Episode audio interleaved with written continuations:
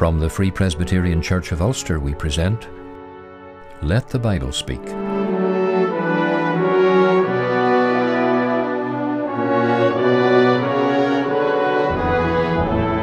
It's good to have you join us today as we spend time around the Word of God, preaching Christ in all His fullness to men and women in all their need.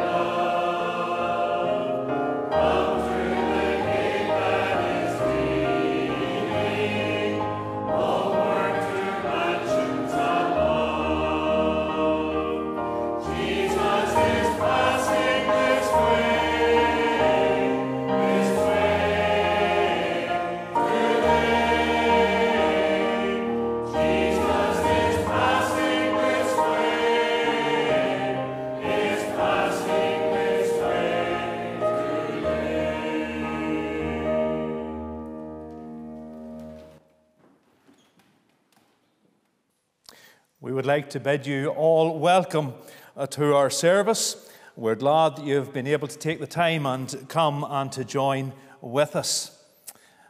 We're going to bow uh, for a moment's prayer, seek the Lord's face for his help as we gather together. Let's pray. Dear Lord and most gracious Heavenly Father, we thank the Lord for another opportunity, another privilege to come and to gather together in thy presence. We thank you for every blessing, Lord, that you have poured out upon us. But we thank thee especially, Lord, for the gift of Christ, our Redeemer and our Saviour.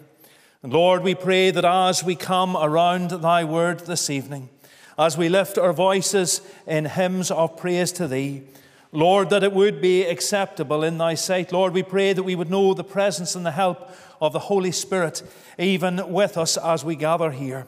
So, Lord, to that end, we pray now that you would bless us. Undertake for all that will be said and done. For it's in Jesus' precious name we ask these things. Amen. Could you turn with me, please, in the Old Testament scriptures to the book of Amos? Turning to Amos and to the fifth chapter. We're beginning our reading this evening at verse 4, and we're reading through to the end of verse 15. And the word of God says, For thus saith the Lord unto the house of Israel, Seek ye me, and ye shall live. But seek not Bethel, nor enter into Gilgal, and pass not to Beersheba for Gilgal shall surely go into captivity, and Bethel shall come to naught. Seek the Lord, and ye shall live, lest he break out like fire in the house of Joseph and devour it, and there be none to quench it in Bethel. Ye who turn judgment to wormwood and leave off righteousness in the earth, seek him that maketh the seven stars and Orion, and turneth the shadow of death into the morning, and maketh the day dark with night, that calleth for the waters of the sea, and poureth them out upon the face of the earth. The Lord is his name, that strengtheneth the spoiled against the strong so that the spoiled shall come against the fortress. They hate him that rebuketh in the gate, and they abhor him that speaketh uprightly. Forasmuch therefore as your treading is upon the poor, and ye take from him burdens of wheat, ye have built houses of hewn stone, but ye shall not dwell in them. Ye have planted pleasant vineyards, but ye shall not drink the wine of them. For I know your manifold transgression and your mighty sin. They afflict the just, they take a bribe, and they turn aside the poor in the gate from their right.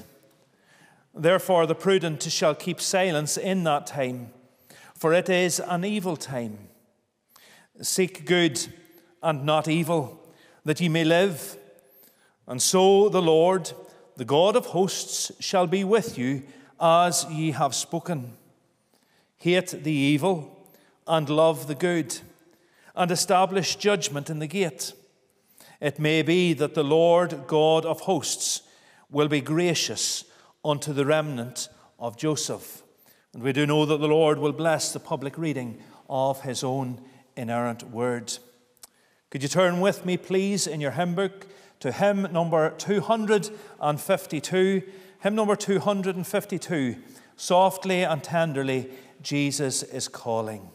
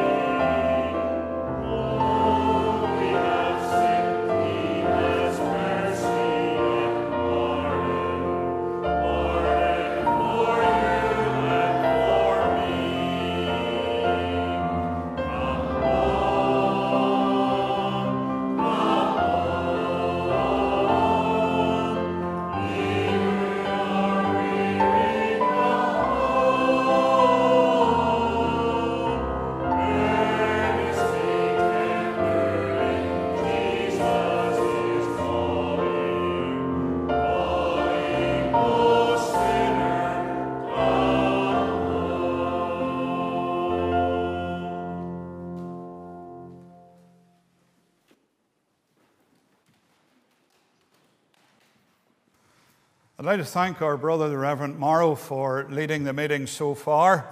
Just want to bow in a wee word of prayer, if we could, please. Heavenly Father, we thank Thee for the Word of God. We ask Thee that Thou wouldst come now and bless us with a word in season. And to this end, fill me with Thy Spirit, that I might be able to preach Thy truth for Jesus' sake. Amen. The mark of the true gospel of the Lord Jesus Christ is its simplicity. Perhaps you've considered this if you've ever thought upon the Word of God that tells us, unless we become as little children and be converted, we'll not enter into the kingdom of heaven. And the point is, there's nothing complicated about a child. A child simply accepts the gospel at face value when they get saved. And that's what the Lord Jesus meant when he exhorted the people in such a fashion back then. There's no doubt about it that the gospel of Christ is a very simple thing. And there are countless scripture proofs for being able to say that. And yet there are some who find it so hard to take in. And the problem doesn't lie with the gospel itself, but people's understanding of it. Of course, in this day and generation, with its madness of political correctness, people are ready to look further into things than they really need to. Now, that's a mark, too, of false man made religion as well. It complicates things. We can think of many religions and how they're saved by their good works, and they all believe the, the works that they do merit eternal life uh, with the God who they serve. They think of, we think of all the palaver that they go through as part of that religion. And if you name any false man centered religion, it's the same. Religion does it, you see. The atheist complicates things in their mind concerning the Lord Jesus, and so there are many who don't understand the simplicity of the true gospel. Our text that I want to leave with you can't get much simpler. It's as clear as day. It is the opening words there of verse 6. And it says, Seek the Lord, and ye shall live. Seek the Lord, and ye shall live. Now, this text presents us with three very simple facts to do with the gospel. In the first place, here, we have the priority, which is clarified. Look at that priority. It's very clear seek the Lord. Now, looking at those three words, we might not really get a grasp of what the Holy Ghost is saying or trying to convey to us. The verb to seek means an earnest inquiry, it's a diligent search. It's a search which turns everything over and looks behind every obstacle till that item that is looked for is discovered. You know, it reminds me of Luke chapter 15. There are three lost things in that chapter. There's the one that is lost out of the hundred, namely the sheep. There is the one that is lost out of the ten, namely the coin. Then there was the one lost out of two, namely the son. But in that chapter, we read of the shepherd who lost one of his sheep. And in verse 4, the Savior was using the illustration What man of you, having an hundred sheep, if he lose one of them, doth not leave the ninety and nine in the wilderness and go after that which is lost until he find it. And the diligence of the shepherd in seeking out the lost one. It's seen there in two ways. First of all, he didn't say, Well, I've 99 other ones. They're going to do rightly. No, he left the 99, obviously with a helper, and went to seek after the one. The second way that we can see the diligence of the shepherd in it is the line go after that which is lost until he find it. In other words, this was no quick search. Uh, he looked for it and he looked for it and he looked for it until he found it. And then the Savior used another illustration, that of the lost coin. The woman with ten coins on a necklace around her neck, and she was missing one of them. Verse 8 says, Either what woman having ten pieces of silver, if she lose one piece, doth not light a candle and sweep the house and seek diligently till he find it? And in that case, there are actually three references to her diligence in searching. First of all, she got the brush out. She swept the house from top to bottom. That's the first thing. And then there's the word seek diligently. Those words don't need any explanation, obviously. But the third way is similar to the lost sheep because the woman searched till she found it. So she kept on sweeping and searching until she located that lost coin at last. And friends, when it comes to the Lord Jesus, Jeremiah chapter 29 and verse 13 encourages every seeker and ye shall seek me and find me when ye shall search for me with all your heart. There's the key. It must be in earnest, it must be diligence.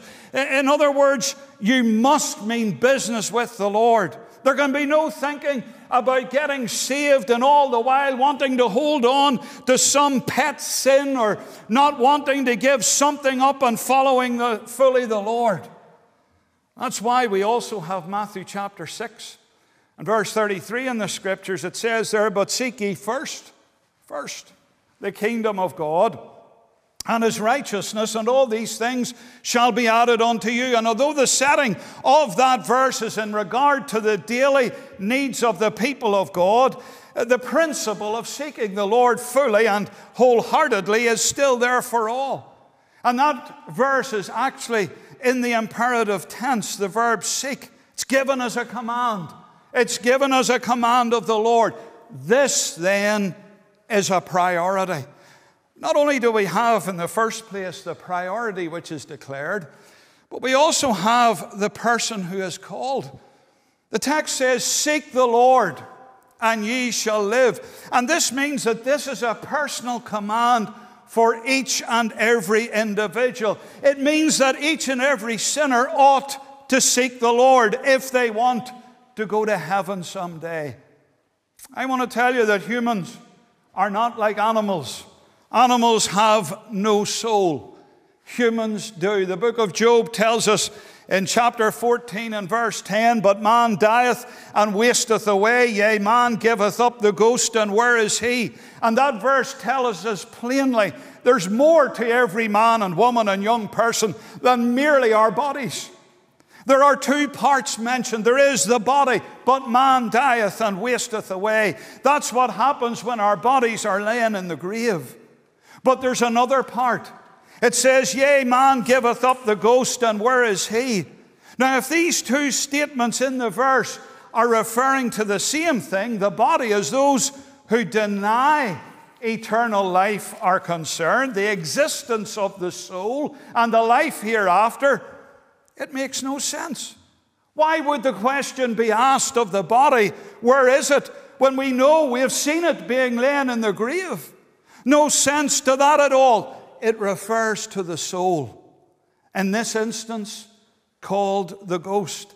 And at death, we give up the ghost because our souls return to the Lord who has given us them. And we see it too in Genesis chapter 2 and verse 7 when it says, And the Lord God formed man of the dust of the ground and breathed into his nostrils the breath of life, and man became a living soul. And therefore, because each of us has a living, eternal soul given to us by the Lord, we have to understand that that soul is the most important thing that we possess. In fact, it's more valuable than we realize. Doesn't Matthew chapter 8 Verse 36 say, For what shall it profit a man if he shall gain the whole world and lose his own soul? It's so important because we could very well lose our souls, and that means forever in a lost eternity. That's why we have the personal call of the text that we're thinking about Seek the Lord, and ye shall live. Friend, it's you personally and individually do not seek the Lord, do nothing, you're not going to live. You'll experience what the Bible refers to as the second death. That's how it describes a living eternity in hell. And certainly, if you were to find yourself there, you would wish it was all over. You would wish that you could escape somehow. You would wish that you could get out of that place. But you can't because it's forever and ever and ever. once you find yourself in there, you will be there forever and ever. But praise God, this is the good news of the gospel because it doesn't have to be like that. Praise the Lord, you can seek the Lord, and when He hears and answers your cry for salvation, He will save you and you'll live forever with Him in glory. Isn't that the best news that a person could ever hear? You see, the fact is, Romans 14 and verse 12 makes plain. So then, every one of us shall give account of himself to God. We're individually responsible for ourselves. And when those books are opened on that great day of judgment, that judgment will be held on an individual basis. You'll be answering for yourself. And that's why, friend, you need to be born again. As the Lord Jesus told Nicodemus that night so long ago, he was a religious man, he was a good man, he was a man of some standing. And yet the Lord told him in John chapter 3 Ye must be born again. So tell me if you're here in this meeting this evening, or you're watching at home, you're unsaved, you've never trusted Christ, are you going to seek Him for yourself? Oh, taste and see that the Lord is good. And I have never heard one Christian, I've heard many's a testimony, I've never heard one Christian get up in that testimony and say, I wish I'd never got saved. It was the end of my life as I know it. Never once have they said that. Do you know what they do say? They say, I wish I'd have got saved earlier. I can say that. I can say that I've ne- I wish I'd never been backslidden for so many years. I can say that in truth and mean it. Friend, you must be born again. The priority which is clarified, the person who is called, but notice lastly the promise which is to be claimed Seek the Lord, and ye shall live, it says. And if the Lord is sought for salvation, there's no doubt about it that that seeker will be saved. They will be saved forever. You see, the living part is the promise, it's the direct consequence of the seeking part. What a joyful experience this really is. The soul that dies in the Lord will go on living after death. In fact, I want to tell you something this evening. The soul that dies in the Lord is more alive than they ever were in earthly life. And that's a tremendous prospect.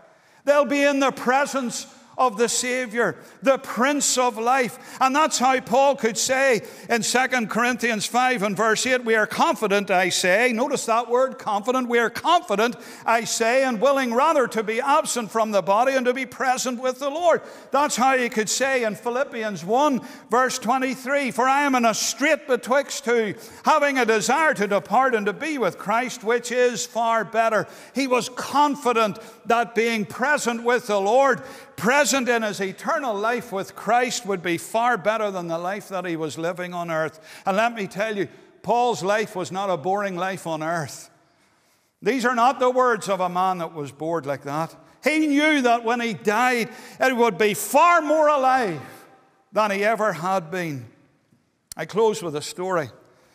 Stories told of a Christian lawyer who was speaking of a newly trained lawyer about his future. The lawyer asked the young fellow about his goals. The fellow replied, To be successful. The lawyer said, What then? The fellow said, To get married to a beautiful wife. The lawyer said, What then? The fellow said, To have a nice home and children. The lawyer said, What then? The fellow said, Well, to become a partner in a respected law firm. The lawyer said, What then? The fellow said, Well, after some years to open my own business. The lawyer said, What then? The fellow said, Well, to save up wisely and retire early. The lawyer said, What then? The fellow said, Well, to enjoy a long, healthy retirement. The lawyer said, What then? The fellow replied, This time, well, I suppose I will die. The lawyer said, What then? You see, the lawyer had it right. This is the most important thing of all. Seek the Lord, and ye shall live. After all, what is the point of expending all of our energy toward this all too short life that we have on earth, when we have a whole never ending eternity after that. You would think that plain old common sense would tell us that our priority would be to get that taken care of. You would think that men and women would love to be sure that all will be well where that's concerned. But sadly, how many don't? Oh, listen, there's a promise to be claimed here. Seek the Lord and ye shall live. Tell me, are you going to seek Him? Are you going to trust Him? I trust you will for the Lord's glory. Let's bow our heads. Heavenly Father, we thank Thee for Thy precious truth. We ask Thee, O God, to write it upon our hearts. We pray for those that will listen to this broadcast that Thou would speak to them and show them how futile, as Solomon tells us many times over about the vanity of life, that they would come and put their faith and trust in the Lord Jesus alone. So, Lord, bless thy word as it goes forth. Prosper it in the thing whereto it is sent. And Lord, we pray that thou wouldst be pleased to save souls for Jesus' sake. Amen.